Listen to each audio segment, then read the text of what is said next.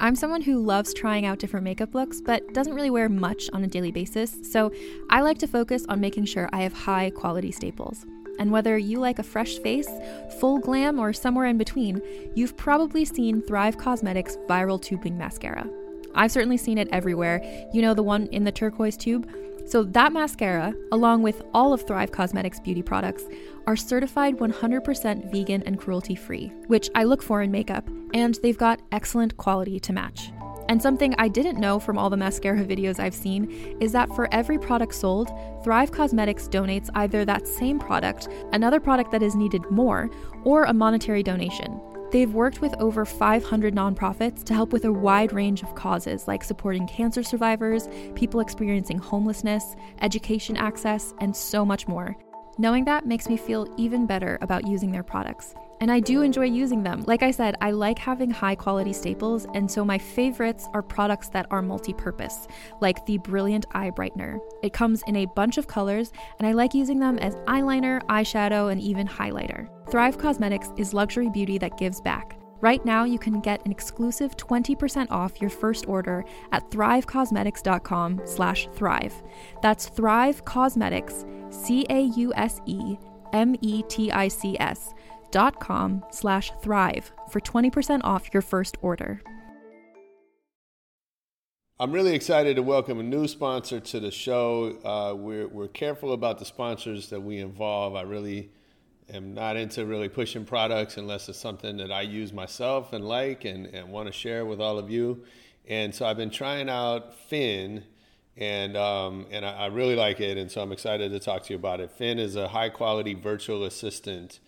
Uh, you can use it to, to handle all kind of tasks like scheduling meetings, booking travel, buying gifts, or even more complicated things like hiring freelancers, building websites. I'm just starting to use it and um, finding you know a lot of fun fun ways to save time, take things off my plate.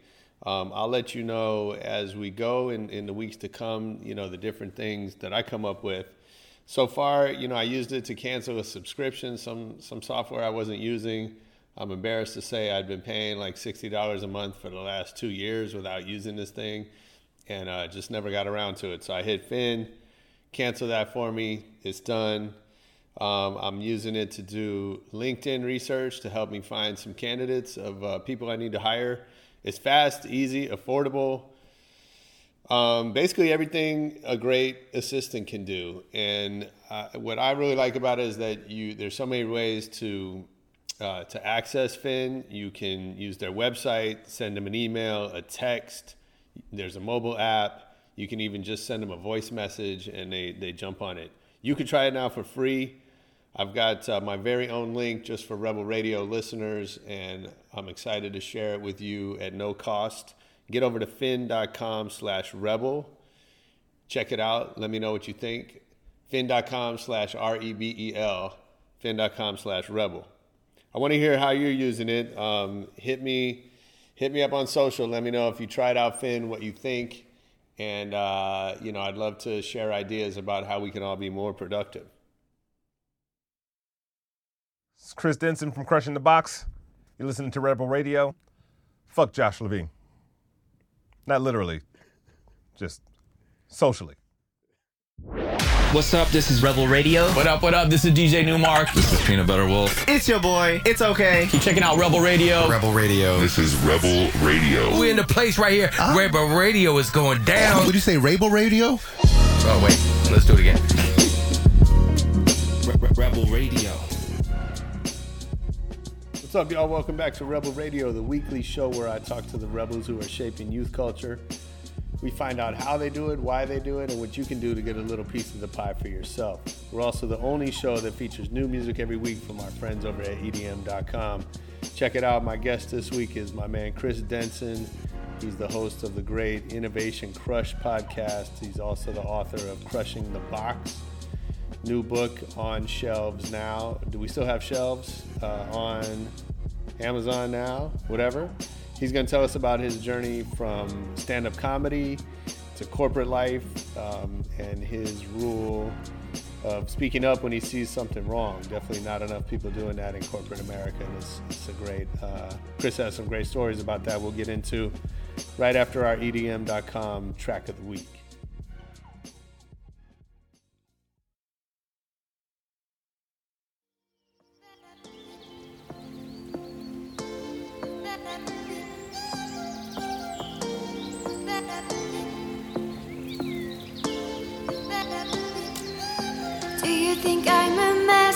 That I've been the best girl that's ever put her eye on you? You're making it so rough, I cannot hear too much for me alone to read through. You might want to know that my affection could grow. In the night, we will glow. Lay down on me real slow. There's not a thing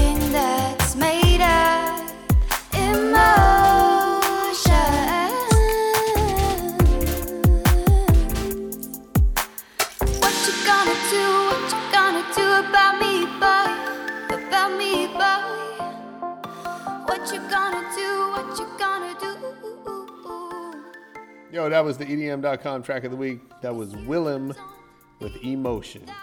Get over to EDM.com, check out new music. And now let's get into this interview with Chris Dent. What will you do without? Tell me what will you do? That's Coonskin.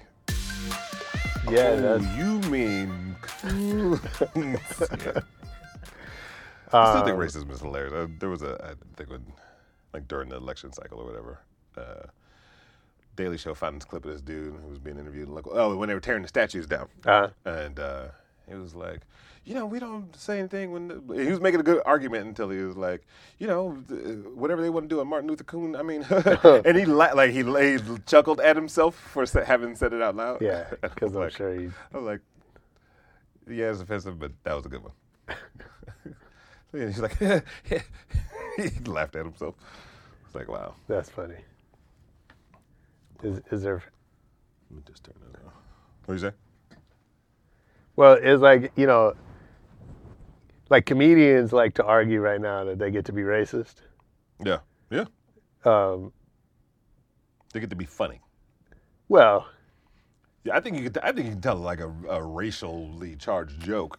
that's what I mean, right? But they, but well, so the comics want to argue that they get like a special license, right? right. They're like, hey, I'm, you know, it's my job. I'm being funny. Yeah, I get to say shit that you can't say in the office or yeah, or whatever, right? yeah.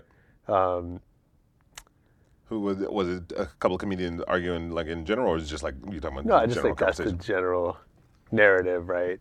And like, uh, you know, they're they're one of the like. I think most comics are, are politically progressive, right? Mm-hmm. But yet, they're very, as a group, they're very outspoken Mm-hmm. about like this political correctness Yeah. of the moment. Should watch. Uh, I think you know who did a really good job at it was uh, Tom Segura.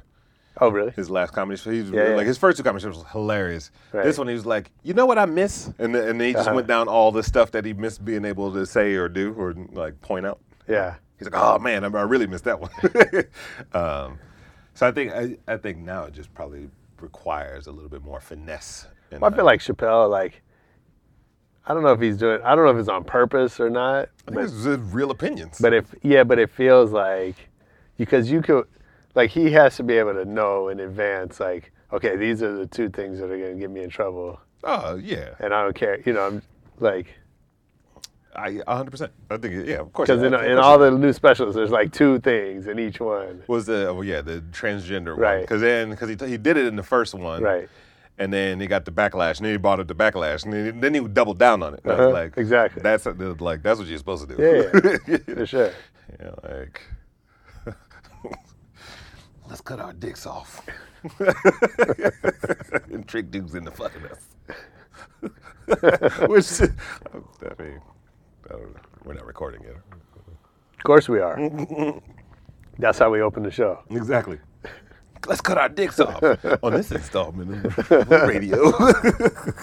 exactly uh, well thanks for doing this man yeah, I'm gonna turn this off.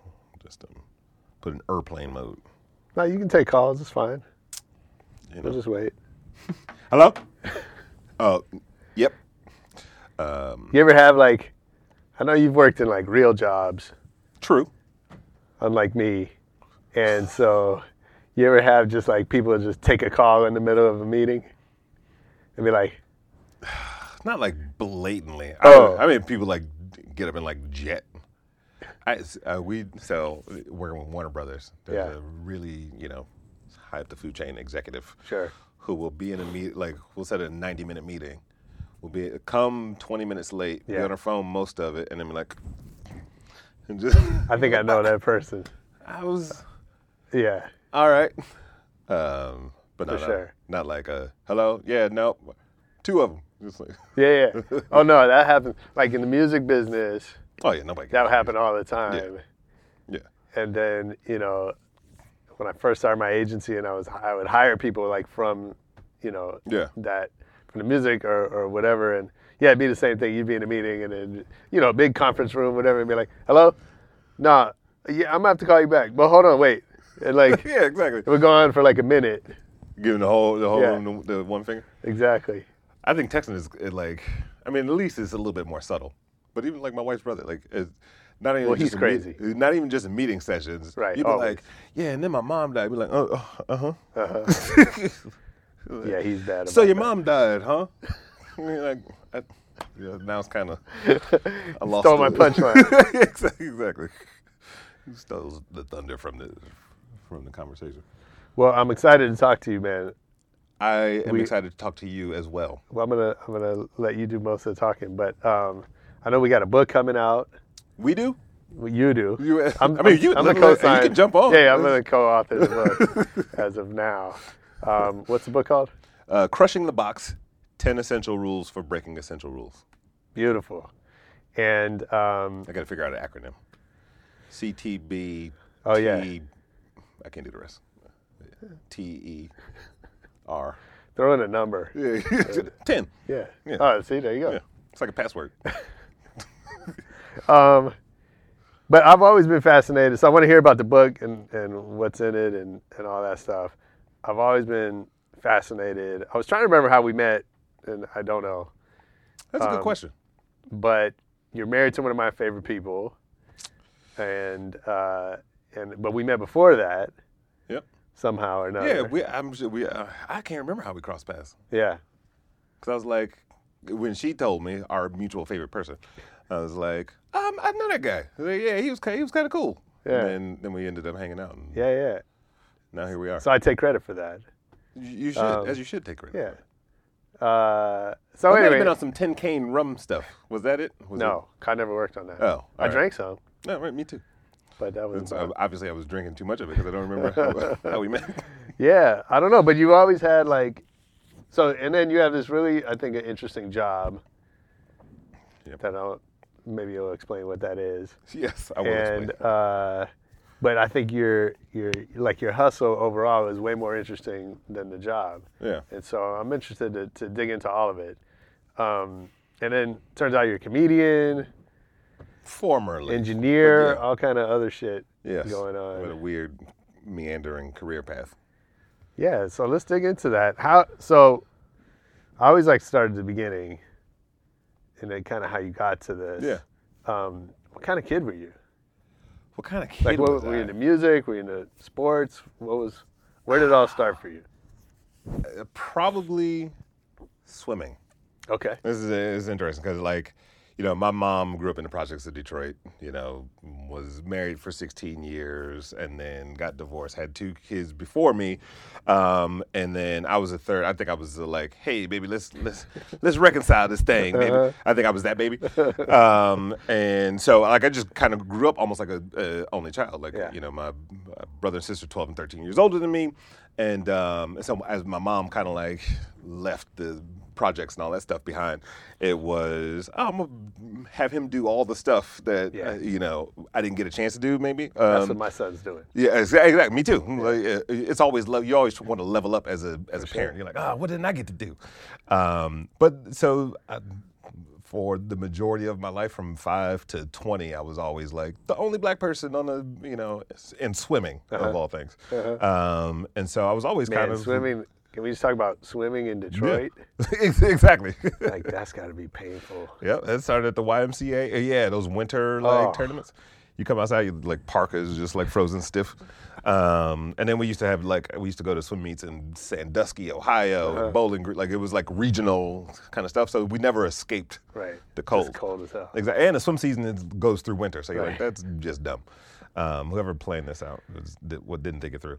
But uh, just kind of like, uh, I guess, kind of always having literally been a fish out of water. Uh, not literally a fish, but you know. What I'm saying. Um, that would be weird if I was like, uh, it was like something my scales came out. Um, shape of water. No, so uh, just being a, like being that individual is always having like a different perspective and a very unique perspective. And I'm kind of just putting this in perspective now that you that you asked it.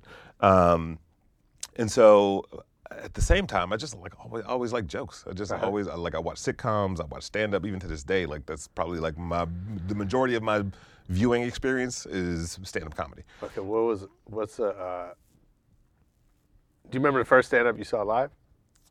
First stand up I saw. Well, no, because here's the thing. I didn't. I don't think I went to a show. When I went to Michigan State, there were signs on campus like Cedric the Entertainer is coming to campus. You know, we need two opening acts. And I was like, ooh, I want to try that. I'm Really? 17, like freshman year. Yeah. Probably like my first semester. And I like I wrote some jokes and went and auditioned. And um, uh, you know, when you audition for like two people, they're like this. Uh-huh. like is that? Uh, but a week later, they called me and like, yes, we would love for you to you know come by and, and, and do this. And So you like, opened for Cedric the Entertainer. That was my very first time No doing stand up. Probably and- and more than likely my very first time seeing like stand up. Because when they, I think it was like a month between the time he was coming and the time I auditioned. Yeah. So um, I like I just went and, and did as many shows as I could in the meantime, open mics. I was like, well, I guess I better learn how to actually do it. Um, and so yeah, th- that was kind of like the, the the whole path there. And what about so you know for the for the youngsters listening to the show, we have a lot of teenagers Okay. who listen, and so you know before there were comedy specials, there were comedy albums. Right. Yeah. Um, and I, you know, I grew up. I still have. I found them the other day. My stack of comedy Oh, records. I got I, I, I, I have a box in the garage with Nice. CDs and tapes. What um, what was like your favorite? You know, what was the one that you had on heavy rotation? um, Adam Sandler. Uh-huh. Like Adam Sandler's tapes were ridiculous. Like his Yeah. albums were just like it was like an adventure. It was like Yeah, a sketch, yeah. listening to a sketch comedy show mixed with stand up, mixed with music, mixed with all. And he was just weird. And it was like I have a really off kilter sense of humor. And Uh-huh. like it's the more obscure, the more hilarious to me. So he was really obscure. Um, I remember listening to Delirious on a tape. This is, this is an odd story. Incredible. Um, I had it blasted. Like I was, I was at home. My mom used to have her. She was a teacher, so Yeah. she would like on Wednesdays she would have these meetings that would go to six o'clock. So I'm there cleaning up the house, listening to Eddie Murphy. I must have been 15, 14, and uh, can we cuss on the show? yeah, yeah. All we right. we require it. Okay. Oh, cool. Fuck yeah. Um, no, he, there was a he was doing this um, this bit about Ab, not Abbott and Costello, uh, the honeymooners. Oh yeah, yeah, yeah. And he was like, "Hey Norton, come over here and fuck me up the ass." Not that funny of a joke, but that's the exact moment that my mom walked into the house. And it was like blasting. I'm like, I got the vacuum cleaner in my hand. We're like looking at each other like a, like I'm a roach, just caught in. Like, Do you see me? You know, you know who'd be a funny faggot? Ralph Kramden and Ed Norton. Wouldn't they be funny faggots? If Ralph Kramden leaned out the window day, one day and said, Norton! Norton, pal, come on down. I want to show you something. Ha ha! Hey there, Ralphie boy, what do you say there, pal of mine? You know, Norton, I've been watching you. And I know you've been watching me, Norton. You watch me. I know. So, uh, Ralph, where you getting that? Norton, my friend, how would you like to fuck me up the ass? I know you want to fuck me, Norton. And you know that I know that you know that I know that you want to fuck me. Now I'm going to bend over. And when I do, start fucking. Um, and she literally took the tape and like took the tape out of it. Oh, is that right? Yep. And I borrowed it from a friend of mine. so I had to go tell Greg the next day at swim practice, like, hey man, my mom destroyed your tape. so Wow. um, So it was, you know, and and not only that, I think she always wanted me to like. She kind of had this vision of me like going to work with a briefcase and a suit and like lawyer or doctor, and I just really liked humor. So it was kind of like I kind of grew up with that duality. Well, it's funny you say. I mean, that, it's funny you mentioned that joke, and because it's it's not that funny now, but at the time, like, you know, It was on brand, right? It was. It, well, I'm just saying, like, we, you know, the bar keeps changing culturally, Yeah, yeah. right? And we were talking before Mhm. about this p- political correct moment that we're in, Yeah. as it relates to comedy, and I think you know, like, the average, you just didn't hear that much cursing mm-hmm. or talk about sex and like there wasn't that much explicit language in our lives other I like we- you know we're cursing on the playground or whatever Right. but we didn't hear it that much in music the way we do today Yeah. I'm talking about But I the think 80s the subject. and- Look, I like my first sort of like venture into hip hop, aside from MC Hammer and De La Soul, Three Feet High and Rising, was Too Short. okay Um, and like I just listened to cuss word like cuss words the other day on Valentine's Day, as a matter of fact. To all you bitches, hoes, and all that shit. Here's another rap that I'm ready to spit. It goes like this My name is Short. I'm tearing shit up like never before. Pimp slaps, making snaps. Cold cash money and two short raps. Oakland, California, that's where I'm from. The city That's a good texted it to- Valentine's I texted it to my boy. I was like, oh, I was like, Happy Valentine's, and he was like, what? Because he just got married, so it was their first Valentine's Day. Um, that Two Live Crew. Yeah. I mean, it was there. It was just No, it was but- harder to access. but i'm just saying that was the same era Yeah. right of of like eddie murphy Mhm. too short two Live crew that was the same era and before that like i always say easy e taught the world that you could cuss on a record He sure did. Because before that we hadn't really heard And not it. only that, not only just cussing, like the subject matter. Yeah. It's like you can't just talk about slapping, like beating up women. Oh, yeah. it's like that. Oh, it's- let's rewind that For Like, sure. yeah i don't know how that Slipped plays out today. But like, Exactly. but but my point is like, so when we're hearing that we- we're hearing that honeymooners joke at that age or at that at that point in history, right? It's like, well, the honeymooners was this iconic, you know, you know, it wasn't like This Is Us or some right some popular show that like people know about, but it's gonna be gone in a few years, whatever. Mhm. Like honeymooners was like That was it. it was defining television at that moment, right? And it was clean and all of that. And so to have that, I don't know, I don't want to I see what belabor the saying, point, but the like, juxtaposition of where we were culturally with the shock value. I'm just saying it's all changed now, right? Yeah. And, and it all, all this stuff has a different meaning today than it, than it does back then. Yeah, yeah, I can see that. I can see that. It's um no, I, I I think yeah, the cultural relevancy and just what shocks us, right? I mean, Yeah. think of when Howard Stern came out. You know, people were like, "Oh my gosh, Yeah. like, Yeah, is yeah, this dude sure. actually?" And that was just par for the course, right? Right. It's it- Yeah. you know, in some way, I think as a parent, sometimes I'm, I want to say, unfortunately, it's par for the course. Um, but as a fan, I'm like, as soon as my daughter gets out of the car, I drop her off at school.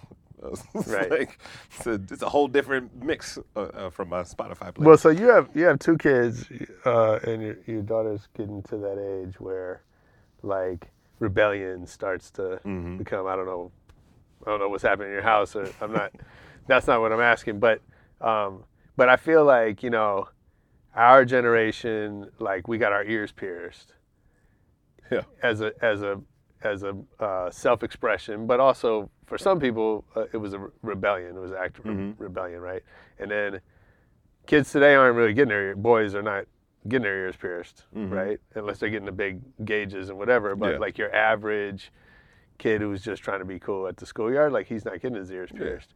Tattoos kind of replaced that, and now I feel like tattoos are commonplace. Mm-hmm. You know, unless now it's like it's got to be on your face to be like Different to be rebellious, Yeah. right? And then, but I'm wondering like where does that go? Like where does rebellion?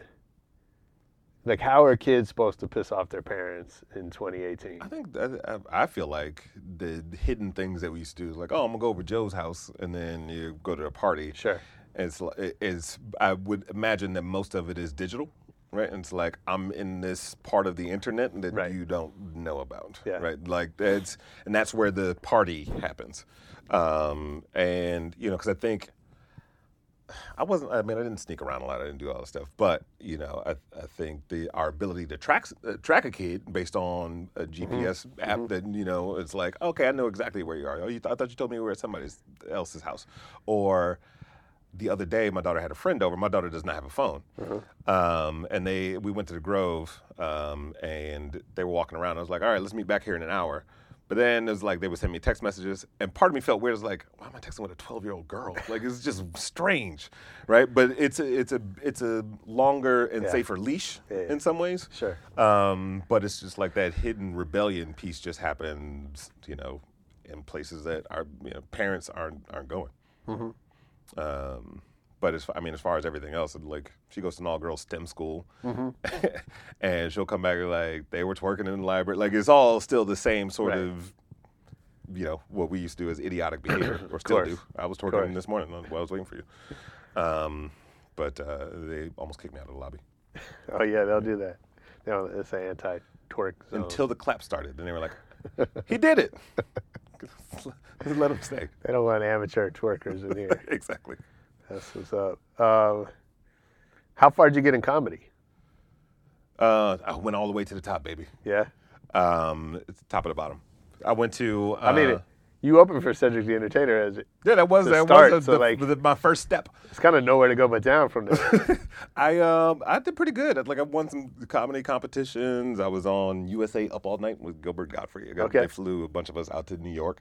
To we did we performed at Radio City Music Hall and just like a, a bunch of venues in New York. Yeah. Um, you know, uh, and then where it changed for me was that I had a friend who was a telecommunications major and he had access to cameras. And He was Okay. like, "What if we did a sketch comedy show?" And I was like, "Yeah, let's do a sketch. You know, whatever." Yeah. So I started writing sketches, and when we had our first table read, I was like, "Man, this is it." Just Is like to create something on a piece of like have a Yeah. vision in your head, throw it on a piece of paper, and then see how it starts to. Because we did went through the whole casting and assigned roles, and I like that's when I just fell in love with the whole you know almost like the idea of ideas. Like let's Uh-huh. just make stuff. You know, um, humor has always been like my lens. Like Yeah. even today when I'm like working on stuff for you know a, a Fortune 50 brand. It's like my brainstorms have a lot of puns. There's a lot of puns on the whiteboard. And it's just Right. like, oh, but actually that could be something. Yeah. So, um, but between that and then turning that into a writing career, working with like Jamie Foxx Uh-huh. and Chris Spencer and the Wayans family and you know a ton of like assignments here and there. Just um, it, it was just really cool. Even Kenya Barris, you know. uh, Yeah. Uh, collaborated with him on you know when he first got his development deal, like just Nice. kind of keeping that the thing going. The thing about comedy for me was that it, or stand up in its purest form was that it was a little too repetitive, Mm. right? Like you are literally doing the same set night after night, Yeah. um, multiple shows a night, and I didn't want to go on the road. I didn't want to be the starving like Sure. road comic, um, and so between those two things, I just kind of left my humor to like be a little bit more spontaneous, or at least like craft it, put it out, let it go, move on to the next thing. Check it out, y'all. Help me welcome LinkedIn to the show as our newest sponsor. I couldn't be more excited about this one. I don't know if you know what I do for a living. I'm not only the humble host of your favorite podcast, I also run a lifestyle marketing agency. We create events and experiential activations and content to help brands make investments in music, art, and other areas of culture. And this year, we also started offering recruiting services to help companies hire amazing people from within the network we've built over the years. In other words, I have to hire a lot of people. And it's no exaggeration to say I just I couldn't do that without LinkedIn. That's the truth. I use it every day to network, to keep in touch with people, to search for candidates, to do research. It's pretty much always open on my computer. LinkedIn is a better way to find great talent than the job boards or the other job sites. I mean, think about it. Millions of people are already using LinkedIn for networking. Most of those people aren't checking job boards, but they're on LinkedIn. So if you post your job there, people are way more likely to see it and to pay attention. 22 million people view and apply to jobs on LinkedIn every week, and their system considers the skills, experiences, location, and more to match and promote your job to potential candidates. If you're not using LinkedIn for your hiring needs, you're missing out. So if you need to hire people for your company, I'm gonna hook you up. Go to linkedin.com slash rebel and get a $50 credit toward your first job post. That's linkedin.com slash rebel for a $50 credit today. Terms and conditions apply. Was there a moment where you were like, okay, I'm gonna change careers? It was well. So I, at the same time in Michigan State, I also was earning the engineering degree. Uh-huh. So I have a degree in packaging engineering. Worked at Chrysler. Was going to Kokomo, Indiana, Wow. a couple times a month. Um, looked that up on Google Earth. You'll be depressed. um, and then uh, actually kind of cool. Like one horse town, cornfields, one strip club. You know, like in, in a movie I mean, theater. as long as there's a strip club. Yeah, as long as there's right. a strip club. Um, but uh, that was that was. I always I, I kept comedy in my pocket, right? Uh-huh. I was doing like improv. I was doing. I had one friend who had moved out to L.A., you know, and I was just we would just check in like probably two three times a week, and Mhm. then I came out to visit him. And um, I actually bought one of those, like you could order uh, in the mail, like a direct the directory of television executives. Oh, yeah, like yeah, yeah. twenty five dollars. And so I ordered one of those, like probably sent out like 50 sample sketches before I came out here, trying to just be strategic about my time here. Yeah. Um, tho- those 50 got me one meeting. Okay. um, that was, let's say I was, I think I was leaving on. Two percent by uh by email marketing standards. That's yeah. huge. That is- that- thank you. You know? you just turn, you just reshape that whole part of my past. I mean, like Uh, your click through rate is off the charts. exactly. Um, but kind of based on that meeting, it, I mean, it was promising, but it like it, it long term it didn't go anywhere. But I was like, I'm moving. Yeah. That, that's it. Like Yeah. I've seen, uh, you know, I've seen LA. I've, I get a feel for it. This Yeah. is a direction I can head in. Um, and then um, it was probably three months later. Like I was like, packed up my Isuzu Rodeo and drove across the country 36 hours. Nice. Um, and uh, uh, yeah, literally like no motel or hotel or anything. Yeah. Um, and kind of laid my my head in, in Hollywood. So, uh, and that was it was okay. I mean, you know, like uh, like most of us when you first move and you're trying to like hustle and like do freelance or entrepreneurial work. Yeah. It's uh, it was eventful. I mean, I worked as a personal trainer. Okay. I was I was like work, doing events, but eight months after I moved here, um, I got uh, a job working at BET. Okay. That's, that's where I met all those guys that I ended, or, and girls. Um, to uh, and got a chance to work on those other things. You know, Yeah. one guy I worked for the Wayans family since the days of In Living Color. Oh, and, uh, wow. You know, one was Kenya Barris was our writing assistant at the, Yeah. you know at the time. So it was a good just mix of people who are like still like making dope moves today. Uh-huh. Um, and you know, so eight months not bad after after moving from the Midwest. Yeah. You know. So if you're you're making your way through entertainment business, why would you get into marketing advertising? Um, it was. It's, Why- why would anyone It's an that? odd natural progression. So you know, obviously from stand up got into writing. Yeah. From writing got into production. Right, I was working on music videos and like just helping bring stuff to life. I got a chance to launch a hip hop network with Playboy at, at, a, um, at a point in time called uh, Hype TV. Oh, okay. And uh, was an associate producer on there. And we were because we were partnering with Playboy. They went out and shot this commercial. And they were like, "Hey, look at our commercial," and it was awful. Uh, actually, Really? I actually ran into one of the guys who worked on it a couple a couple days ago, and I, I was like, "Sorry if I'm being too honest," but uh, but basically raised my hand. It's like I can take a stab at this if you want me to, you know, because it was a small team anyway, and you know, small teams you wear a ton of different hats, which Yeah. is kind of the gift and the curse depending on the scenario. Um, and in that scenario, it actually worked. So I was doing websites, partnerships, you know, shot new spots. Like, I didn't know what I was doing per se, like Mhm. I, uh, but you surround yourself with the right photographers, uh, all, all that, you know, the right resources. Yeah. And it came out really well. I still have like a couple of the print ads and frames, you know, at home. Um, and I just, uh, I, what I started to see as an evolution was like, you know, developing a concept from a nugget, whether it's a joke you have in your head and you're like, oh, that could work if I framed it this way, to putting it out and and kind of like putting the message that this thing exists out. You know who the audience you're, you're creating for, or even if it's just an audience of one, Right. you know. Yeah. Um, and then just and I think that coupled with getting fired from jobs or like um, like at BET, they f- fired the entire writing staff uh, Sure. like with zero notice. Yeah, But nice. I learned to go like, Uh, I'm not gonna. I need to make sure I have food on the table. So I was just doing other things to kind of pay the rent. Talk about. so you see this bad commercial. It's hard to imagine that BET can't make. I mean, that Playboy can't make a good hip hop commercial. You'd be surprised. As, hip hop as. Uh, There was a guy with a fur coat and no shirt on, who was not a rapper. He looked like Canibus. I'm actually But- not surprised at all that that, that company wouldn't understand hip hop. That's uh, really their world. Mhm. But uh, no. so talk about that. You see this bad commercial and you spoke up. Mhm. Whereas I think in corporate America, uh, well, all you have to do is watch TV and realize that most people don't speak up when they see a bad commercial Mhm. being made because there's a lot of bad. Oh, yeah. Right, and uh, but but it's a very you know, in the environment of corporate America, it's very Mhm. like people people don't say what they're thinking. Yeah. So where'd that come from for you? Like, how how did you?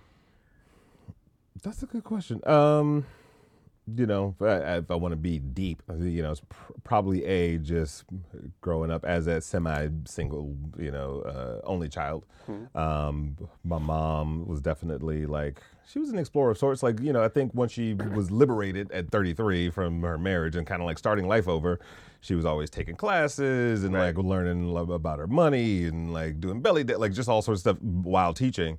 And so sh we would just have conversation. You know, I remember like when she bought a, a house, she was asking me about like how much money does it cost? You know, plus it's a black woman from Detroit. Like, you, uh-huh. kind of don't take no shorts, right? Right. I think the difference for me was, you know, learning the finesse. I don't think I always would have spoken up. You know, learning Yeah. how to say this is bad without being like, this is awful. Yeah. Let me do it. Right. Like, you know, there's a language and a way that you can diss somebody without making them feel this. And I've seen, you know, and I think you also, I, I look at a lot of things that have happened in my life or just a conversation like this as mentor moments, mm. right? There's always something I pick up from our dialogue. Even the fact that you asked me that question is like forcing me another layer of depth, and that Mhm. layer of depth is going to probably stick with me in, in other situations. Sure. But um, you know, and I like I'm I'm al- I've always just been sort of an observer. Yeah. You know, I think even even that sort of semi only child thing is like you kind of like watch with like you're not playing with your brother or sister, Right. You know, you're not Yeah, yeah. distracted by another sibling. It's like, what's that? You know, you, instead of twiddling your thumbs. Yeah. So um, that's probably you know has something to do with it. Okay. Yeah. Interesting. Do you keep that like? So now you work for for big, big company, um, and you you know I don't. I don't know exactly what the job entails, but I imagine like Let me tell you, Josh. yeah, you tell us all about it. but no, so I'm interested to hear about uh, you know what you're doing, and um, but but have you kept that right? Can you still speak up?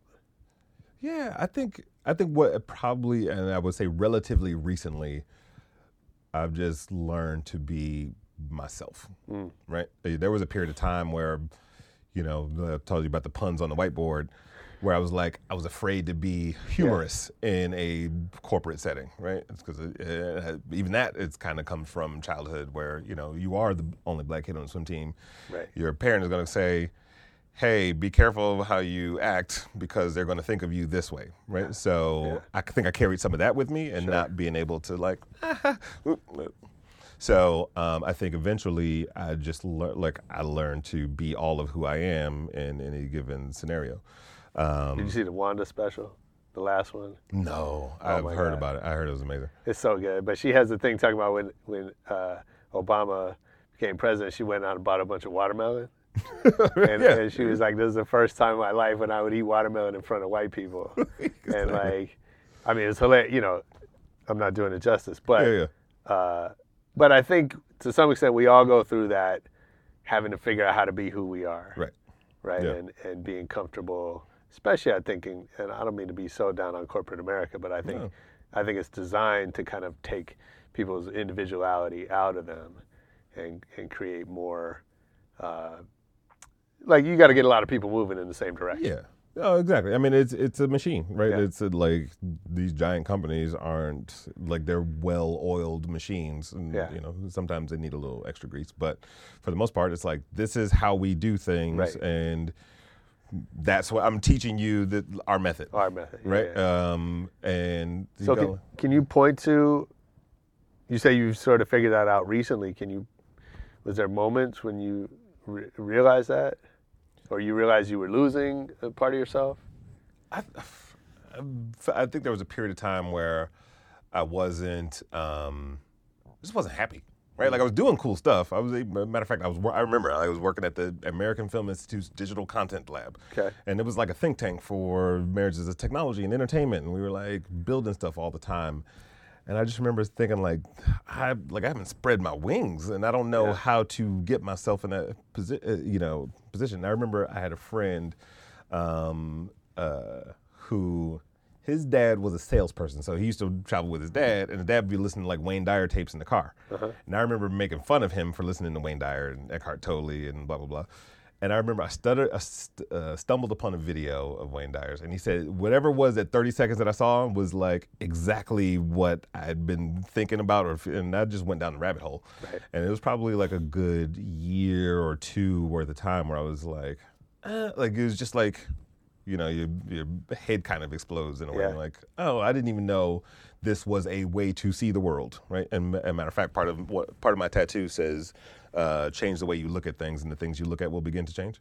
Uh-huh. And it's that's my one constant reminder. Like, no matter what situation I'm in, whether it's difficulty at home or trying to figure out how to launch a new product or, you know, interview somebody on my show in a way that nobody else has ever been interviewed is uh, I'm always like, how can I look at this from other perspectives and other angles? Yeah. Um, and I think you know you mentioned like the the audience for for Ripple Radio.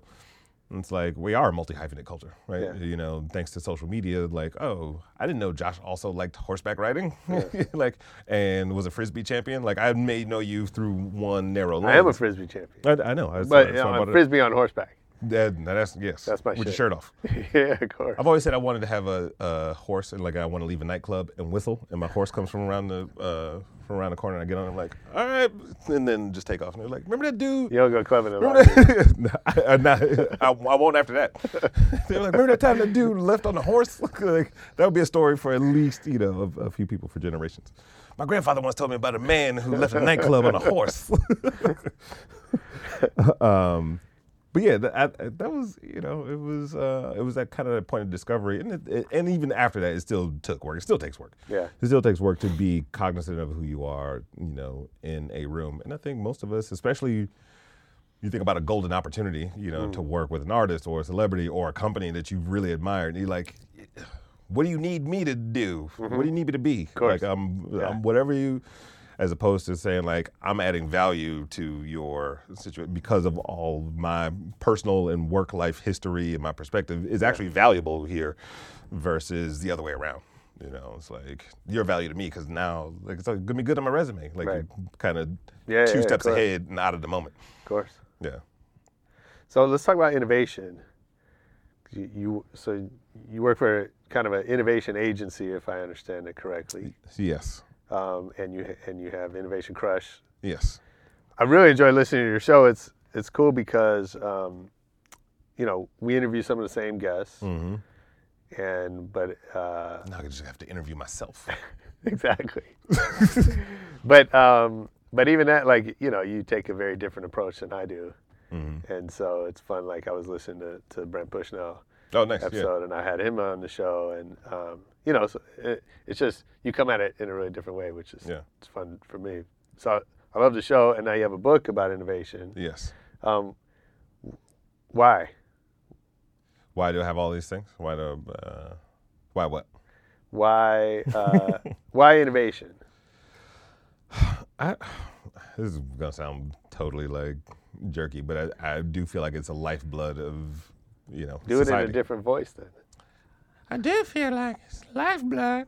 Um, I haven't practiced many of my voices, so you threw me off. I've been doing I, I- when I read to my son at night. Yeah. I try to do all the characters in different voices, Yes. and I don't do a very good job of it. But he's really lenient with me, and Sometimes, a couple times he's mentioned it, and I'm like, "Oh, you want me to stop?" He's like, "No, no, do the voices." Yeah. dude. So what? Look, let's hear one. No, I, I don't. Let's, I've got a I got a children's book or something. Yeah, yeah. If you have one, When I do my readings, I, every time I do it, every paragraph, I'm just switch accents. You're like, what are you talking about? Um, no, but I like I, I believe you know I kind of my little anecdote is like whether you're a parent trying to figure out a different way to communicate to your kids or you're the CEO of Coca-Cola trying to stay on top. Yeah. it requires some re-engineering of how you do things and how you see the world. Um, and uh, you know, I, even in the book, it's or in these interviews, is as much of a life lesson as it, as it is business tactics. Yeah. Um, and I think most of us want to evolve in some way. And you know, and it's kind of like, was what got you here won't get you there. Mhm. So no matter where you've uh, gotten, it's like you've gotten there by doing things you know how to do. Yeah. And then, so how do you become curious and exploratory enough to continually try different things?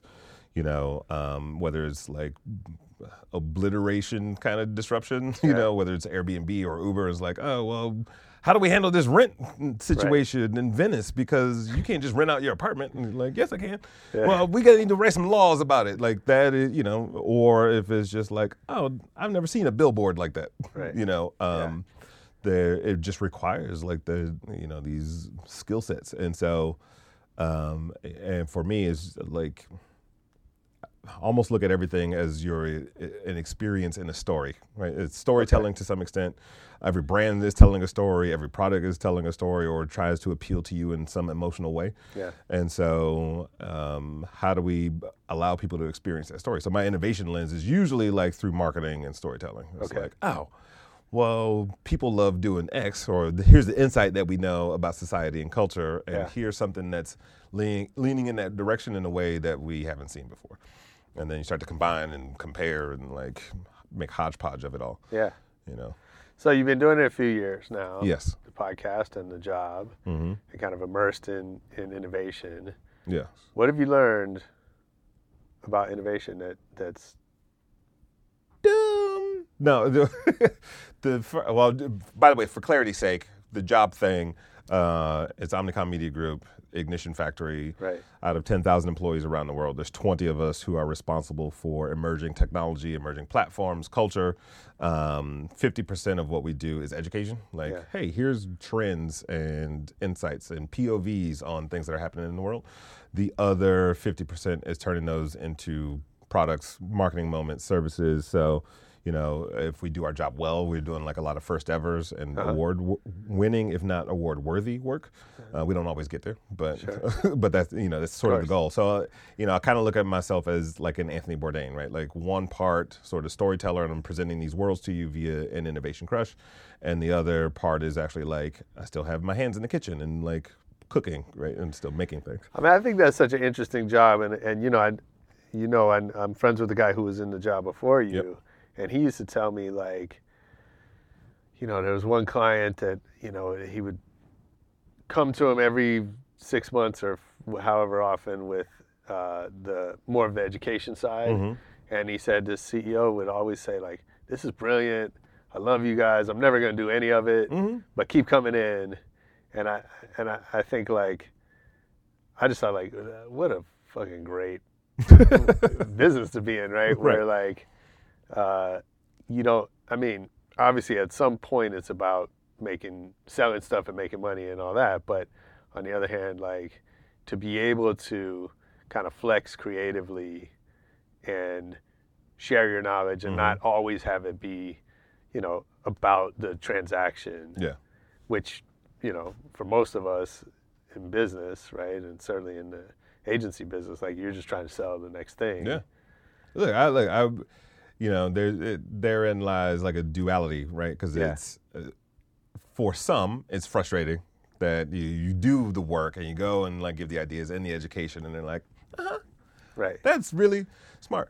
I look at it as I just want to like I've always looked at my job as like I want to turn on a switch in somebody. Yeah. Like you can't unknow something. So if I go in and tell you about artificial intelligence or AR or you know or daybreaker dance parties, so I always say innovation is never synonymous with technology, Mhm, right? It's, mhm. it's just could be something that's new and and and refreshed.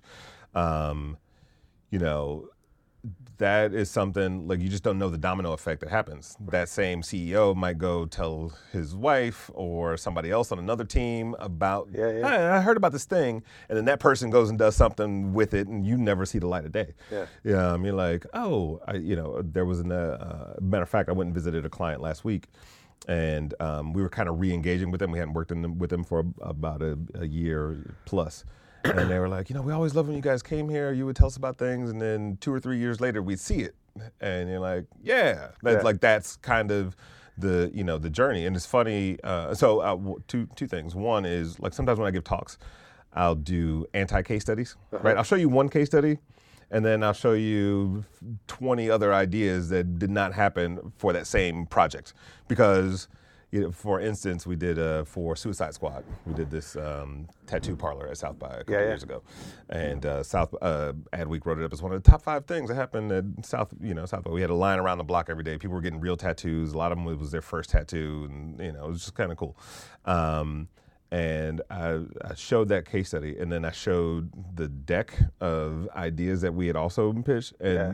that was that idea was okay by comparison, Right. Right. So then you get into like the business goals, the objectives, what people have an appetite for, Sure. like knowing no matter how great your idea is, I'm always talking to a person. I need to appeal to you, not make you like think the Right, idea right, is right. cool. Yeah. So you know, there's all these like little nuances that people forget, and I don't want to be like, look at all my amazing case study work. Like, there's some f- multiple failures uh, Mhm. on in, in different states. And when you ask me, sort of like, uh, I think it was what does innovation take, or something like that, or what are some things that are in common. Um, one of the first things that always jumps out to me is this idea of loneliness, Mm. right? Because especially if you see the world or an idea or a thing a certain way that nobody else sees it, and you gotta like, and you feel passionate enough about it to hunker down and try to make it happen. Yeah. Um, people are gonna be like, okay, that's that's cool. Uh, so let's talk about this other stuff, Right. you know, or you know, think about entrepreneurs that go to investors meetings. you know, Like, how many investors meetings do you have to go to until somebody you're constantly recal- recalibrating your presentation and like trying to take feedback, but Right. some of that feedback doesn't necessarily agree with you, Right. but you trust the individual, and you're like, I don't want to. So Yeah. it's just it's you and your vision, and slowly but surely, like you know, if, if it's good enough, people start to jump on board with it, right? And suddenly you've built an army. I'm sure, like Travis Kalanick was like, you know what I'm gonna do? I'm gonna make everybody a taxi driver. You're like, okay, cool, Right. Sure. right? So, um, so that's I mean that's one of the things that that stands out as like a a real difficulty that, that innovators quote unquote face. What's been the biggest surprise to you since you started, let's say, the, the podcast?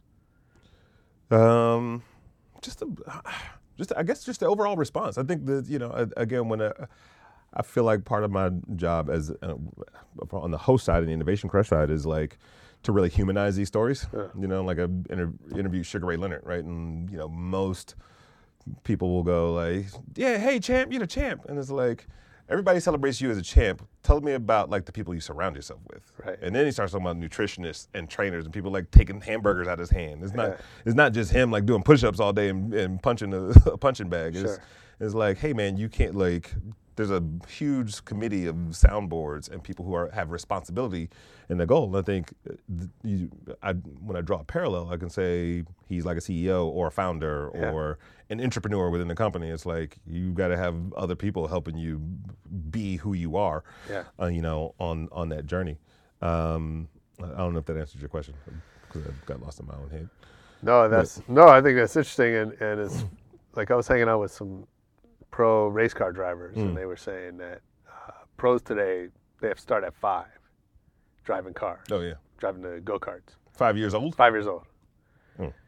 Because you have to get the, you know, you need the muscle memory, right, to Right. learn the mechanics of driving a car, and then by ten, had my son pick me up from work. Exactly.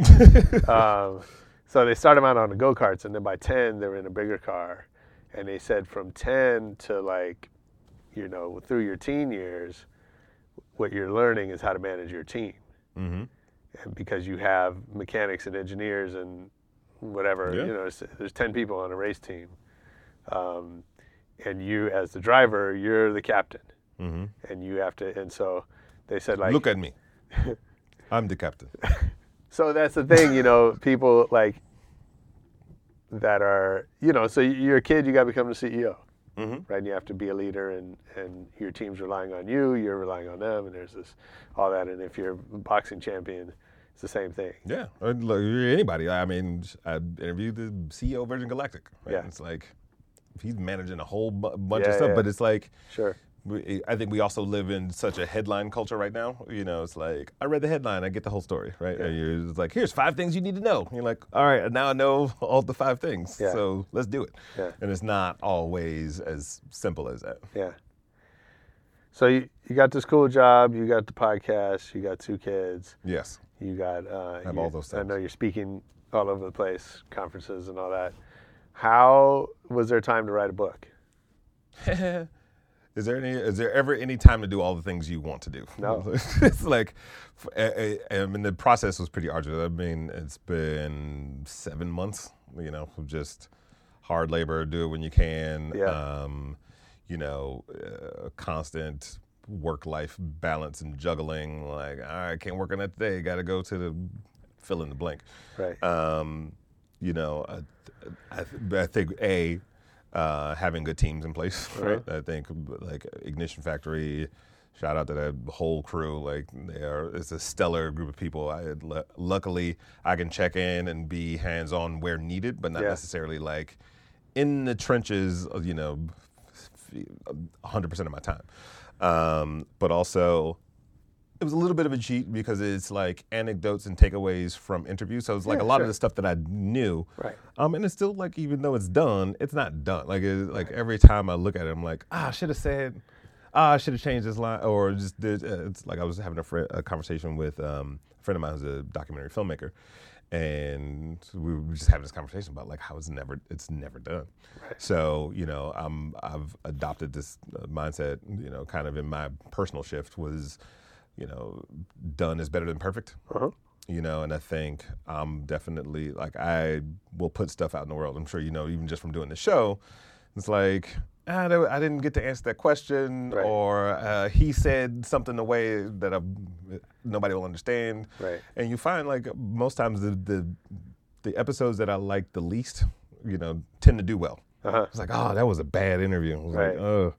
And you're like, I love the the conversation you had with such and such. You're like, oh, you did? What's wrong with you? Yeah. Um, so you know, it's, it's, I had to go at some point. It's good enough. Right? Uh-huh. It's not. Yeah. It's, it's not perfect, but it, you know, and hopefully people will like enjoy it. Yeah.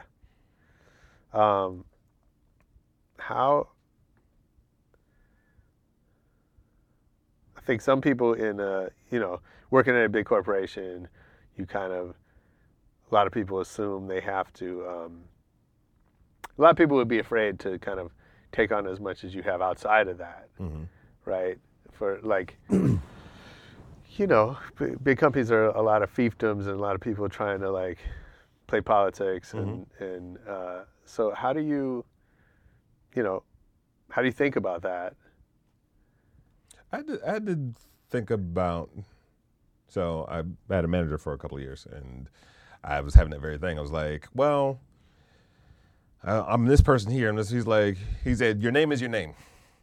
Like no matter where you go, Yeah. right? And you know, obviously, it has a little bit more depth to it than the, like the the line in, of, in and of itself. And for me, Innovation Crush becomes a feeder for work that I want to do with OMD. Like Yeah. a lot of the individuals that I've talked to or the, the organizations that I profiled or whatever have become collaborators in some way. So it's, it kind of in that Right. ecosystem, it kind of just becomes a fishing exercise. or if I want to book a speaker for something that we're doing at CES through OMD, I was like, hey, you want to come do this thing? Are you going to be like? It's just it's relationships. Mm-hmm. Um, it's all under uh, you know a specific umbrella. You know, for me, innovation, and I know it's like it's such a broad term and kind of doesn't mean anything in a lot of circles.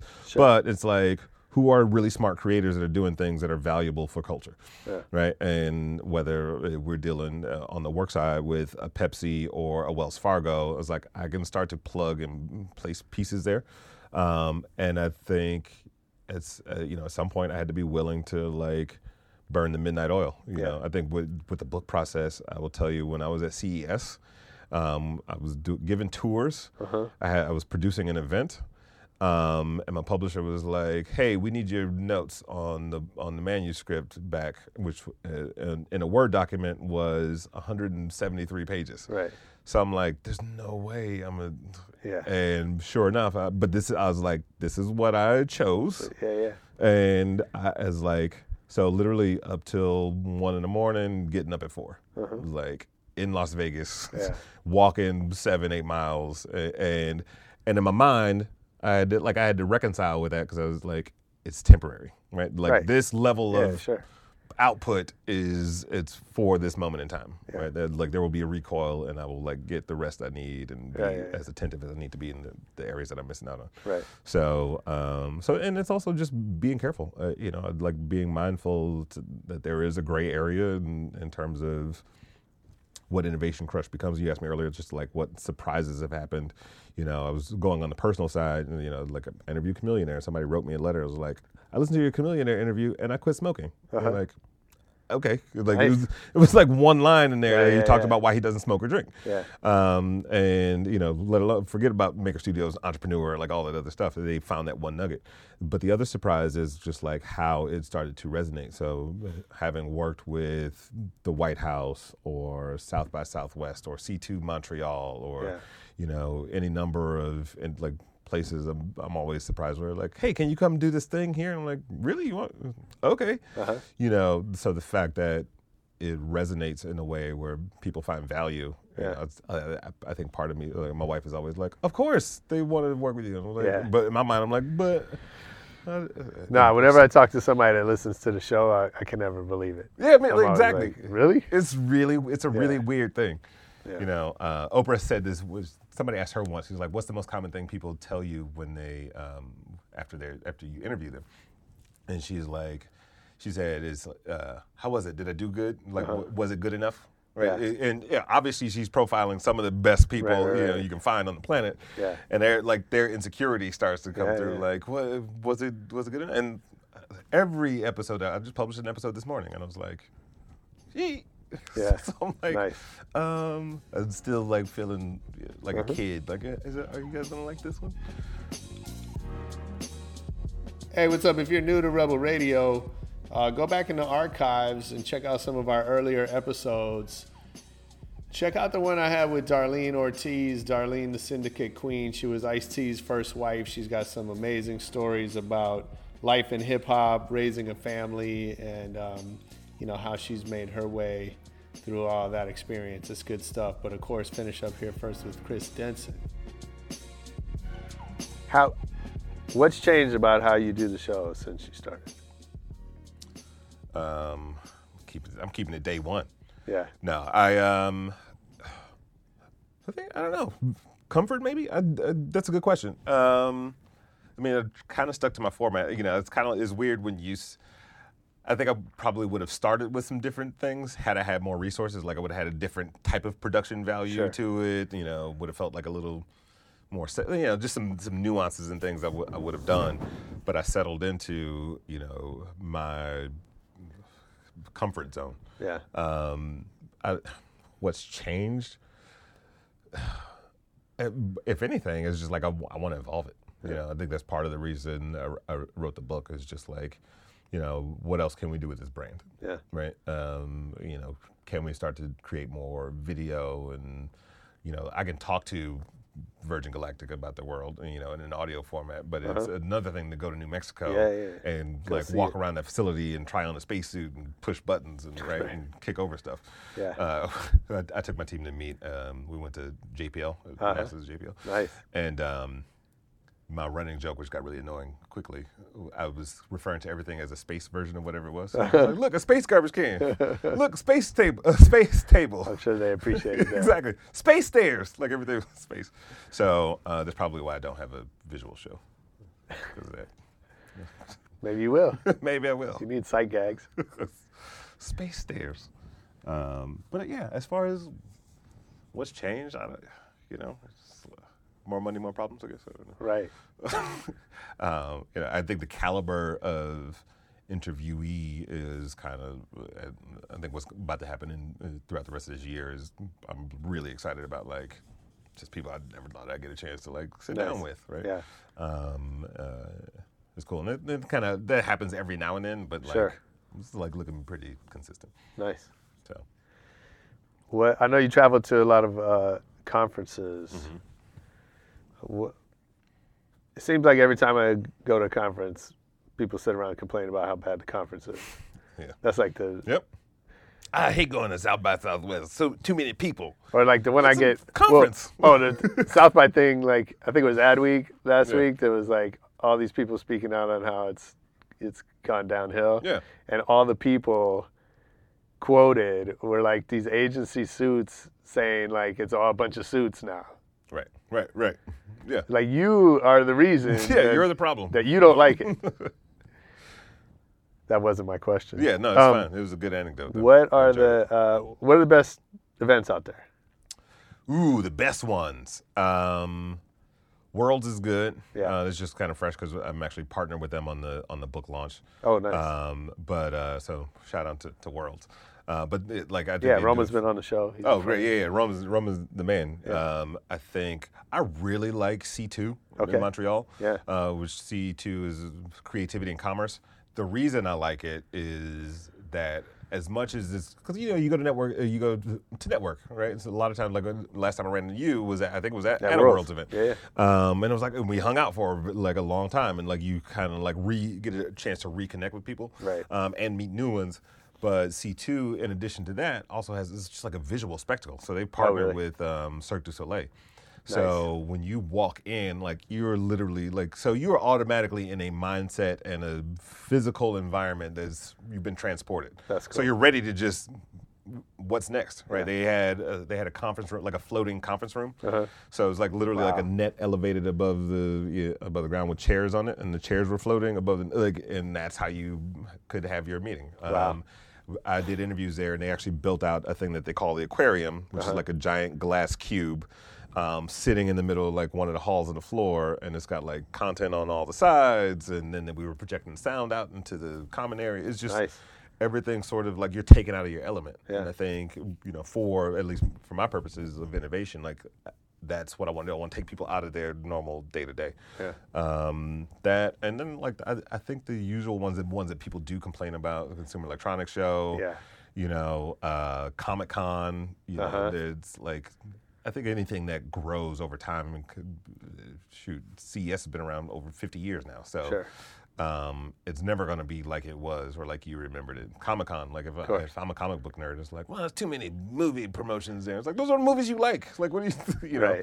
Right. Um, so it's I mean, it seems like events, especially, are in that business where as soon as you get, as soon as you start making money, like everyone's mad at you, yeah, right? Like, like everyone loves it at the beginning because they think they're discovering it, and then then they love to say that it's jumped the shark, whether it's Coach. You know, they've been saying that about Coachella for they 10 sold years. out. Yeah, right? exactly. But yeah, it gets bigger every year. Yeah. right?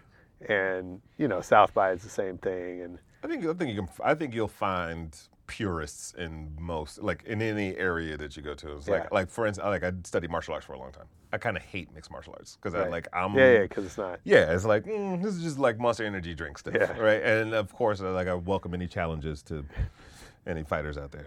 Um, but uh, but yeah, it's like, I, but I know I'm in my head. we're gonna start having fight night, Rebel should, Radio that'd be dope. fight night. Yes. It's an interview and a fight. Like just a, a pit. Yeah. I, I, I have a friend who was a shoot fighter, which basically you go down in a hole and like one person comes up. So what I'm gonna do, I'm gonna ask y'all questions while you're fighting. Yeah. Like Seven. have you ever heard of chess boxing? Yes. So that's that's pretty much what that is. Yeah. It's like make him play a move of chess and then box for three minutes. Love it. Um, uh, now I forgot what the question was, but uh, this is fun. Great Uh, events. yeah, yeah. C2. And more people come. Yeah, more people complain and and, Yeah. and do that sort of th- stuff. I think it's it's your responsibility to make of any environment what you can. You know, Uh, there was an article in Forbes recently um, that talked about how some of the best innovation comes from constraint, Mhm. and it is like when you don't have enough time, money, or Right. it's an unfavorable set of circumstances, Sure. and you like it requires, you know, some some ingenuity uh, in order to achieve the result. And I think if I'm thrust into a, a home uh, a home and garden show. Right. It's like I'm gonna find the thing that's reson that's resonating or valuable. Yeah. Um, like you have to go seek it out. Right? You have to kind of be deliberate about the time you want to have it, and you also have to just be open to whatever that environment is. You know, like sure. It, you know, you're married. I, and I'm sure, just like my wife is like, "Hey, we're going to this thing on Saturday." I'm like, I don't want to go to that at all. Matter of fact, we went to this one thing, and it was like, yeah, it's this musician who's going around doing like living room tours. Oh yeah. James Landman. Oh, okay. And Sounds cool. I was I was super relaxed. I was like I don't. It was like gonna be ten people. I didn't feel like being social that night. Right. Like Yeah, whatever yeah, my. Sure. event complaint was. Yeah. I was like, uh, and I went, and I was like, knowing that there's a, uh, you know, I'm also open at the same, even despite my complaints, I'm like, all right, let me just go see what. I was blown away. It's like, I was like, please come be on my show. Like I thought, like That's cool. He was super talented. So, you know, just being open to wherever you're going. Yeah, I'm not good at that. like my wife, I mean, she'll do. She tries to like, oh, this is something that's out of your, you know, comfort zone, so Mhm. so you'll enjoy it. Like, she has this. She's the eternal optimist. She's always like, you don't know you're gonna enjoy this, but you're gonna enjoy it, Mhm. and I never enjoy it. And I'm always like, I, I already know I'm gonna hate it, and I'm not going. I've been there too. And uh, you know, she keeps trying though. Especially when it's like if, for me with us, it's it's the music events. You're like, Yeah. oh, there's this artist I like, and I was like, I'll go. I'm like, I'm I'm not enjoying this Yeah. at all. And on occasion there'll be a pleasant surprise. But for the most part, I'm like, but what can we? That doesn't happen to me. I'm like, have somebody take my ticket because you're gonna have a better time without me there. Because That's what alcohol's for, though. The- the- Yeah. I'm going back to the bar. I'll be back. Right. exactly. That's funny. All right. I have a. You, have a- you want to send me a text message for Yeah. this question? Hold on, let me get, Exactly. Turn my phone off. We're to gonna be- take a, to be um, respectful of you.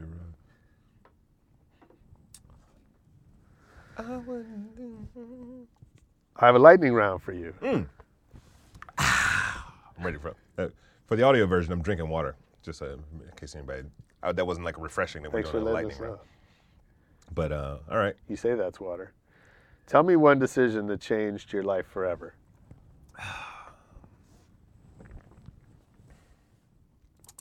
one decision that's changed my life forever. Um, I want to say I was gonna say marriage, but it seems too easy. No one says that. Really? You might be the first if you. If you I'm not gonna hold you to that. If you, Good. That's, I'm in the job of being first. So, um, cause I think, so I, I had my daughter out of wedlock, right? So, um, uh, but she b- became a full time dad pretty quickly, and I was Yeah. very hesitant to like date and expose, you know, my daughter to. let's take your daughter to Disney. Like, no, I'm not- I don't, I don't know you like that. Yeah. Uh, um, and so when my wife and I were dating, the, that meeting happened by accident. Um, but I got a glimpse into like, oh, my life could be easier. Not like I'm using her in any way, but but I got a glimpse of like, oh, this is what it's like. You know, coming from a divorce, like a split Right. family home, Yeah. then being a single dad myself, like not really having an example like what it's like to be in a. But I also think, you know, something that happens when two people come together, whether they're founders of a company or like in matrimony, um, that you, you know, biblically you talk about being a helpmate, right? So everything you do as a couple should be for the greater good. And was it like uh, almost like an interdependence, right? Like, Uh-huh, Um, where you that's know, some Stephen Covey shit, right? I see. There you go. Um, is um, you know be, having somebody that can just be a sounding board, uh, or at least in, in our house is like all my dumb jokes that happen all day long. Yeah. So like we were watching the Olympics last night, and somebody fell like ice skating. And I, I rewound it like four times 'Cause it was it, they fall, but this fall in particular was hilarious. So Right. it's just, he's like, okay, stop rewinding it. Um, but you know, the, but I think at home is probably where I probably f- most fully express myself. And I'm like, actually, that's a good. I have a there's a show idea that um, I I pitched. Um, it's all about a black exploitation martial arts star. Uh-huh. Um, and that started because of a party that we threw together. We did a Halloween party a, a few years back, and it was called Rock the Mic. Okay. But you had to come dressed as any version of a Mike, Oh, like nice. Michael Jackson, you know, Mike Ditka, like which is who she was. I was, uh, I forget who. I, I now I forgot what it was. But I like I dressed up in this karate. But I gave this character like a whole backstory, and I just joking around in the car on Okay. to the thing. And I was like, I'm writing this, and I literally like wrote a treatment like that next day. Um, so you know, but that came from home, you know. So um, that ability to to just build together. That's cool. And yeah, I don't know. You have somebody to watch the kids when I'm when I have to Yeah, yeah. go yeah. places. That's important. Man, I've been trying to get my son to watch uh, The Last Dragon. He won't. He he don't want to see it for some reason. I'll make him watch it. So yeah, I wish you would. so it's such a good movie. Sit down. Yeah. That's such a great movie, man. Body? Are you out of your mind? The Leroy Green I'm looking for is a little punk thinks he's a kung fu master. I am no master. You sure look like a master to me. Where'd that come from? Oh, you're 'cause talking about karate, uh, karate black Yeah. exploitation movies. Yeah, yeah, yeah. No, uh, yeah.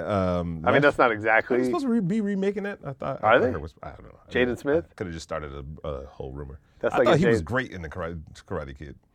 I didn't see it. What movies have you seen? I'm talking. Come up with the I right saw reference. Black Panther. Cool. That was my shit. Everybody saw that one. Yeah. Um, no, The Last Dragon is, is like it's like a perfect movie. Oh, I- yeah. So when I moved to So Hollywood, good. funny story is that Taimak, the star of the movie, lived in my building. Oh no way. Yep. so um, I was like, hey, this, this is like my first celebrity s- Uh-huh. sighting. uh, And you're like, aren't you supposed to be richer? exactly. Well, it was a building of studio and one bedroom apartments. Uh-huh, was like, exactly. oh, what happened? Like, I lived in, uh, or my ex lived in a building that was a little bit nicer than that, but uh, oh, you dissing my building. You don't know. It was it was a nice. no, I know where you lived. Oh, okay. But Kool Moe Dee moved in downstairs, Hmm. and I used to see him in the elevator. Like, and actually, my ex, my had met him, and she didn't really know who he was. She's like, "Oh, this is Mo," I thought he used to live downtown. because he didn't have the same glasses. 129th Street. We don't have a 129th Street in know. L.A. Those are his, those I lyrics do, from a Kool Moe actually, D song, Wild Wild West. I used to live downtown, 129th Street, convent. Everything's upbeat, parties, ball in the park, nothing but girls after dark. We chill, nobody gets ill in the place. We call the hill, but if you try 'em, that's when they will get wild. But they don't fight, they kill. That's the Wild Wild West.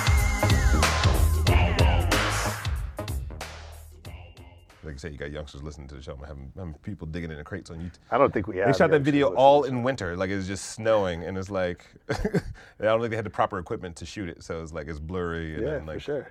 snowflakes hitting the camera. Um, Moe Dee was like a thing, you know. of course, of course. With those the, those visors he used to wear in the uh, Uh-huh. in the round hat. I think I'm gonna be him for Halloween. His name's not Mike. That's okay. It's Mo. I thought it was, So it's a Mo party. I thought Mo was short for Mike. I'm sure it is. Complete this sentence. I don't oh, have I thought we had a lightning round. It's some some lightning. it's our slowest lightning round yet. exactly. We time these. We rank them in order. Um, complete this sentence. I don't have talent. I have blank. Curiosity. So if I worked for you, what is something I would hear you say? Over? That'll never happen. No, I'm just kidding. What would I hear you say over and over? um, enjoy the process. Hmm. Uh, I think if, if uh, you know if you're in the business of making ideas all the time and like they ninety percent of them don't get made, Yeah. get frustrating. But like enjoy the process of creating. You know, any artist will tell you that. Yeah, yeah. Um, uh, you know, and yes, there's frustrations that come with it, but uh, find places to enjoy the process.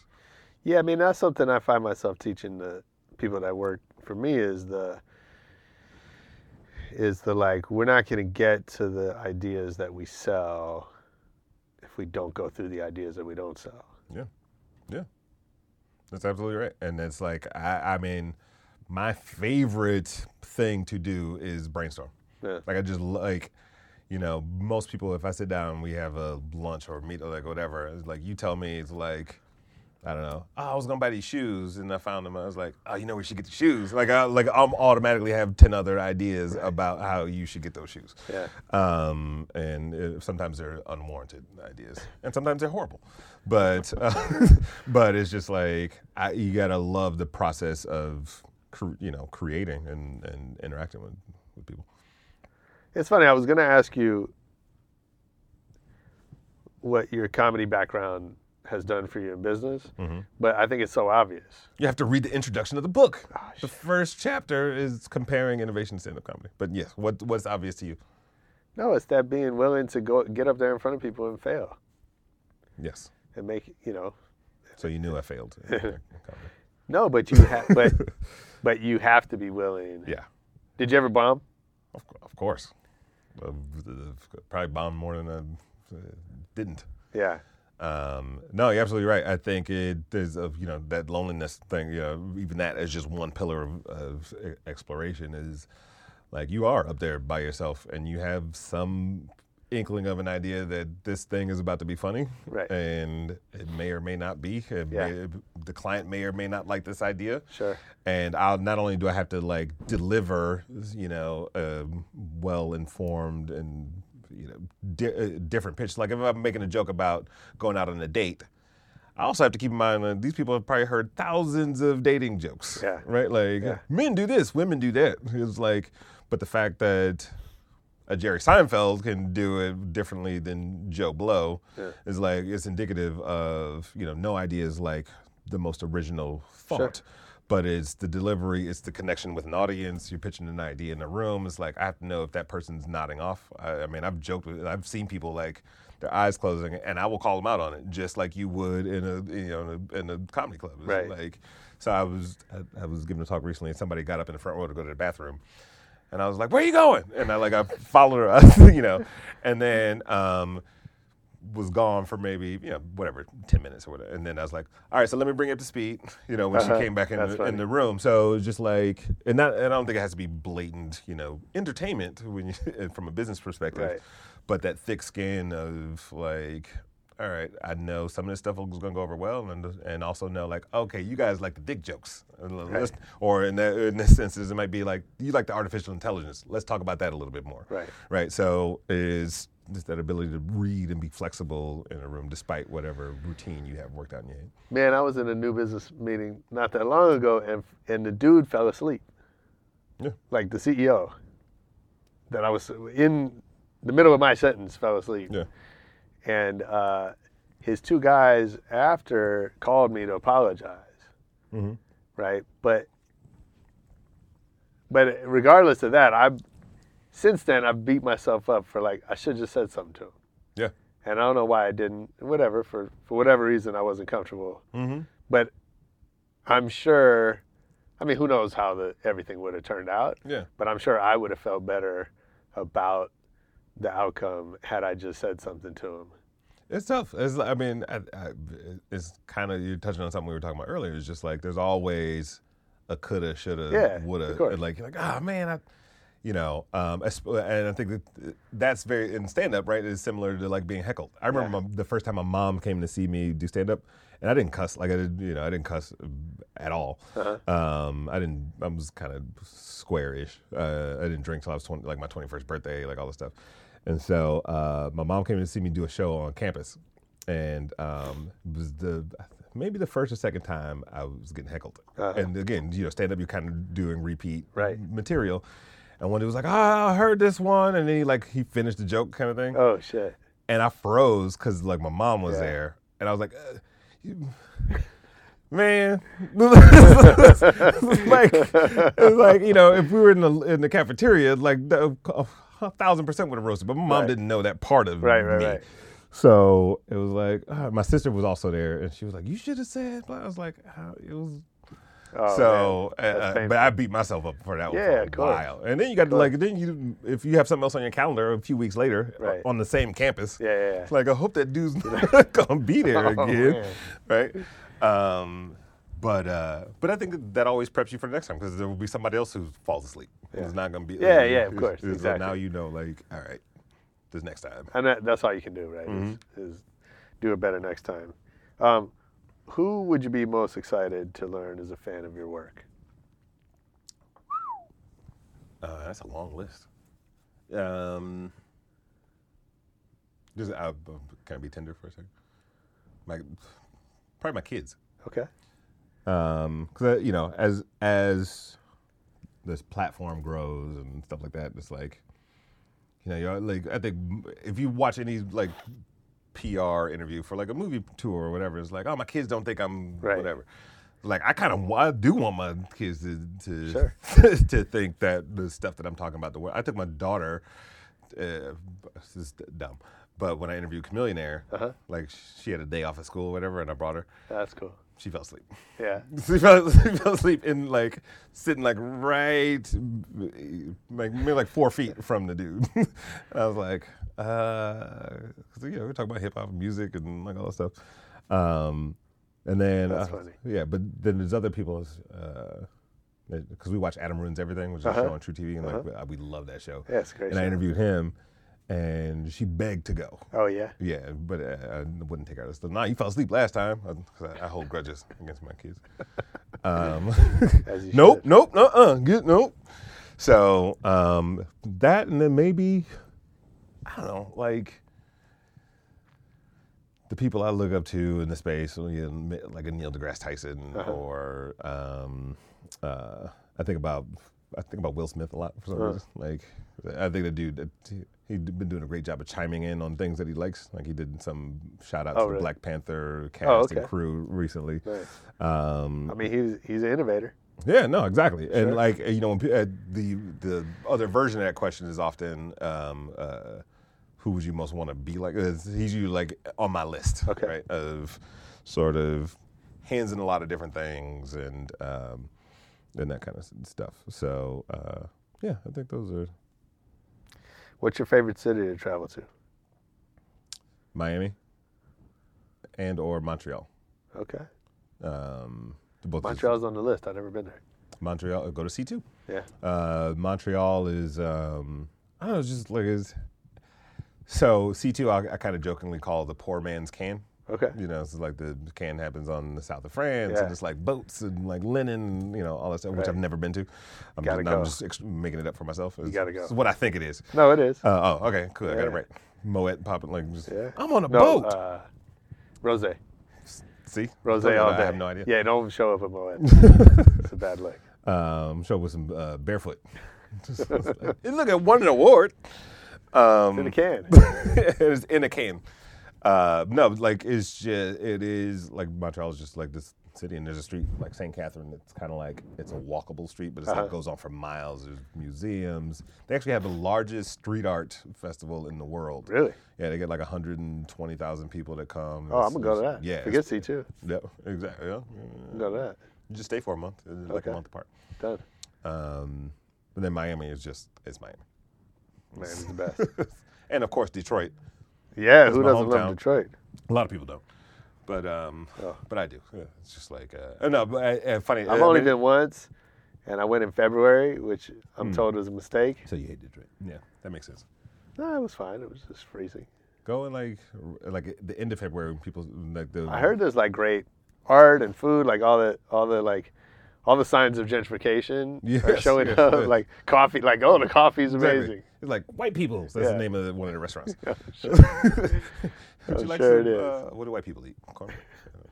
Um, but no, it's like it, it's uh, just a city that's on a huge upswing and, and a lot of like amazing stuff. I'm sure. happening there. What book has had the biggest impact on you? Um, a Return to Love by Marianne Williamson. I'm surprised it's not in my in my backpack right now because I started rereading it. Really? Uh, yeah, it's. Um, remember I told you that period of my life where I was like, well, everything sucks. Um, which I still I think I'm still reliving. She has one of my favorite quotes of all time, which I can't get right. But the thing about stop thinking you're too yes small. Yep. Uh, yeah. Or stop thinking you're too big. We're actually afraid of our greatness because Yeah, you know yeah, it's yeah. like, but by what is it like? The concept is by being our biggest selves, we actually give permission to other people to because we try to humble ourselves. We're like, Yeah. no, I don't want to do. I don't want to be too great. Yeah. And It's like, but no, it's like you do it, and you're setting an example for, for somebody else. Yeah. Um, that book is just like it was like take your favorite album and you're like, every line, like, oh, that was dope. Oh, Okay. wait, rewind that. What? Um, it- and it just it came at a like a, at the right time, right? And Yeah. I think I followed that up with uh, Eckhart Tolle, um, uh, Power of Now. Yeah. Um, and uh, you know, and he told this one, uh, like, this one of my favorite stories in that book, is when he's like, he, I was a psychology student, and he's like, I got on the bus, I was going to go to to class, and probably had a half hour on the bus. Excuse me. And um, he said uh, there was a crazy woman on the bus who was talking, and she was going on about how angry she was at her sister, and you know, how could you do this to me? And like, obviously talking to nobody, but just Yeah. like talking the whole time. And he just he was fascinated by it, and he just and then he noticed he was getting off uh, on the bus, and she was getting off at the same stop. Then they were walking in the same direction. And then he flips it and he's like, I realized the only difference between us and her is that she's saying it out loud. It's like all these kind of Right, things right, that we cycle through in our head. It's like they're just getting in the way of us being, you know, open to, to new stuff.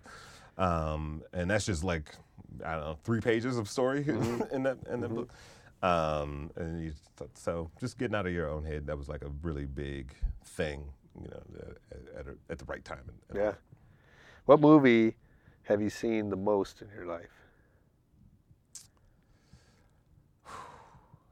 Um, I thought of this this morning. It's it's up there for sure. Um, is Hollywood Shuffle. Okay. Um, That's such a great movie. it's, a, it's an amazing movie. May I help you, sir? How much for an order of ribs? Uh, 250. Two fifty. How many ribs do I get with that? Uh, about five. Five. So I guess that's about fifty cents a rib, huh? Yeah, about. Let me get one. Right on. One order. One order ribs. No, no, no, no. One rib. One rib. I sure am hungry. That or Vacation. Okay. Vacation was like hands down. And whenever anybody asks me like, "What's your favorite movie or favorite comedy?" is like Vacation. It's like Yeah. every single moment of the Yeah, movie was yeah, yeah. hilarious, and just the way the story progressed and like, and finally they get on, the, you know, complete the mission. Uh-huh. And you know they've spent the 90 minutes trying to get to Wally World, this Yeah. theme park, and then they get there and it's closed. So Yeah. every like hubcaps being stolen, Oh, I mean, relatives no, dying, dog no got killed. moment in that movie. Yeah. But Hollywood Shuffle was just like, because I, I like I think in terms of sketches, right? Uh, you, uh, like the Uh-huh, the uh-huh. Halloween costume, like everything. I think I like I play out a scenario, and it's just like a weird thing I do. Um, and that movie was like a sketch comedy show. It was like, Yeah. but it was one person's yeah. journey through all these different movies and moments. I was thinking because I, I don't even know why I thought of this this morning, but uh, there's a scene in there where he's, uh, they're trying to convince him to keep working at Winky Dinky Dog. James, you seen this movie? Oh, you, Oh, you gotta go watch This is- Hollywood this Shuffle. Is your, this is your assigned learning. Yeah. Every, anybody who's listening to this right now, like that's a It's sign. so that's a sign learning.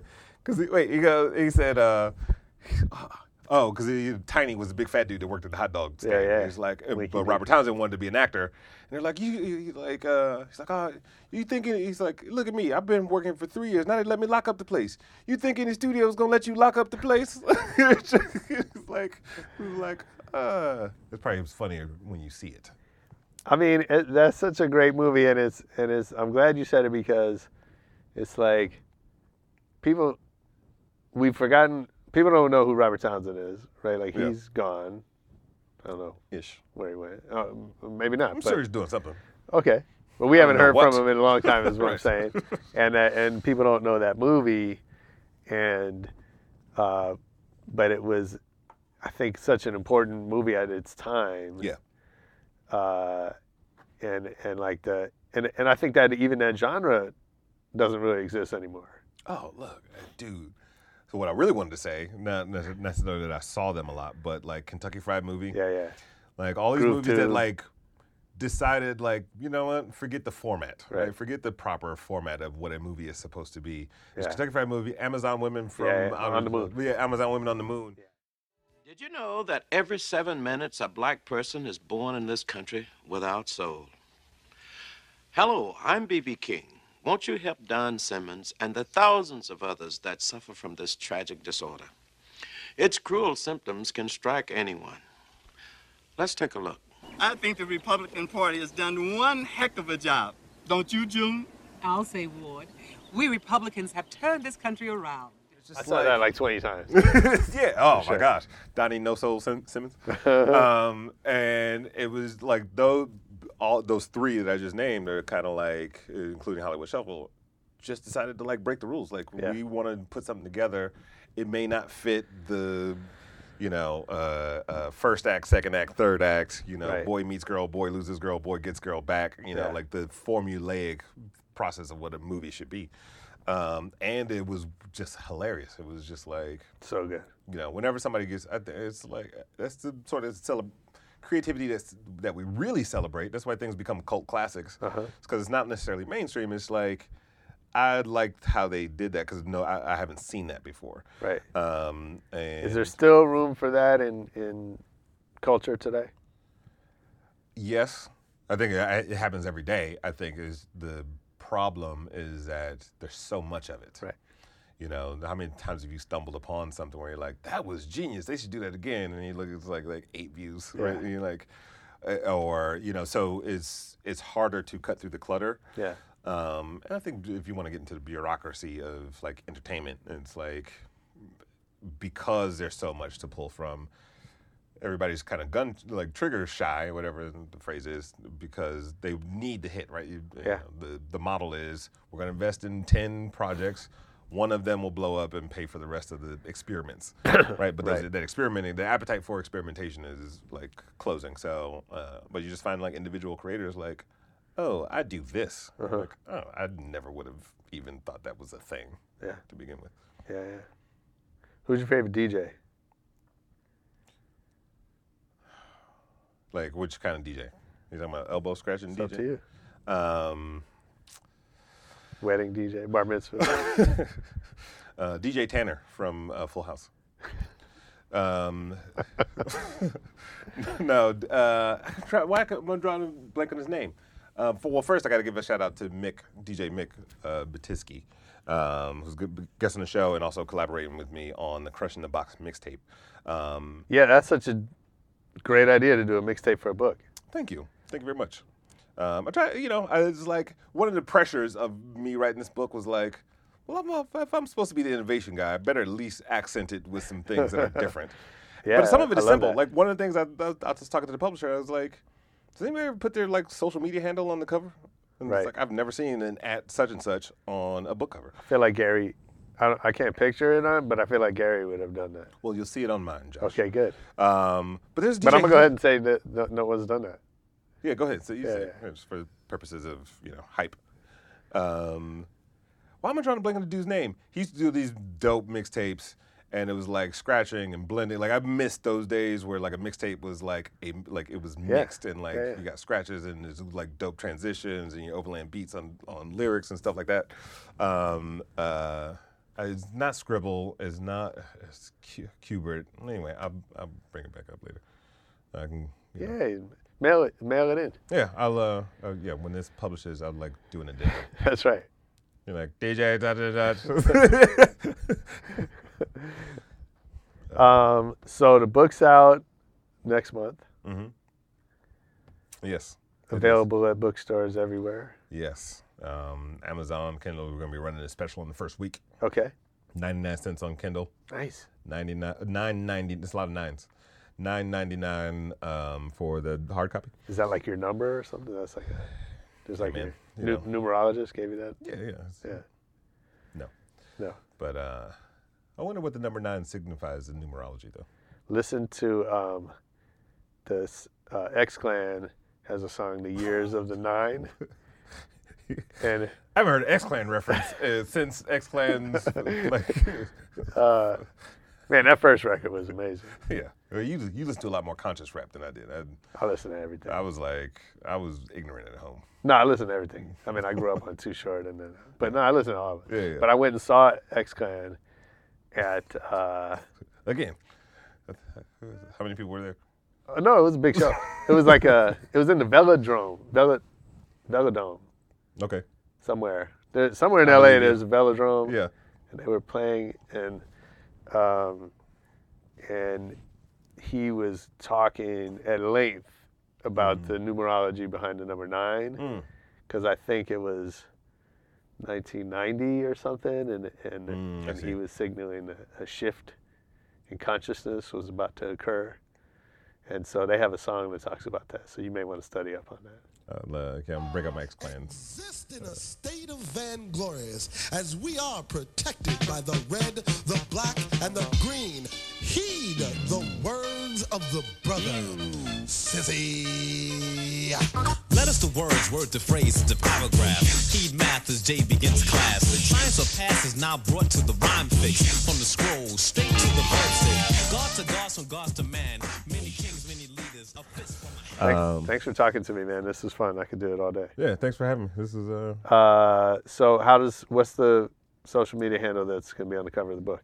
Densonology. Yes. The study of oneself. Nice. D E N S O N O L O G Y.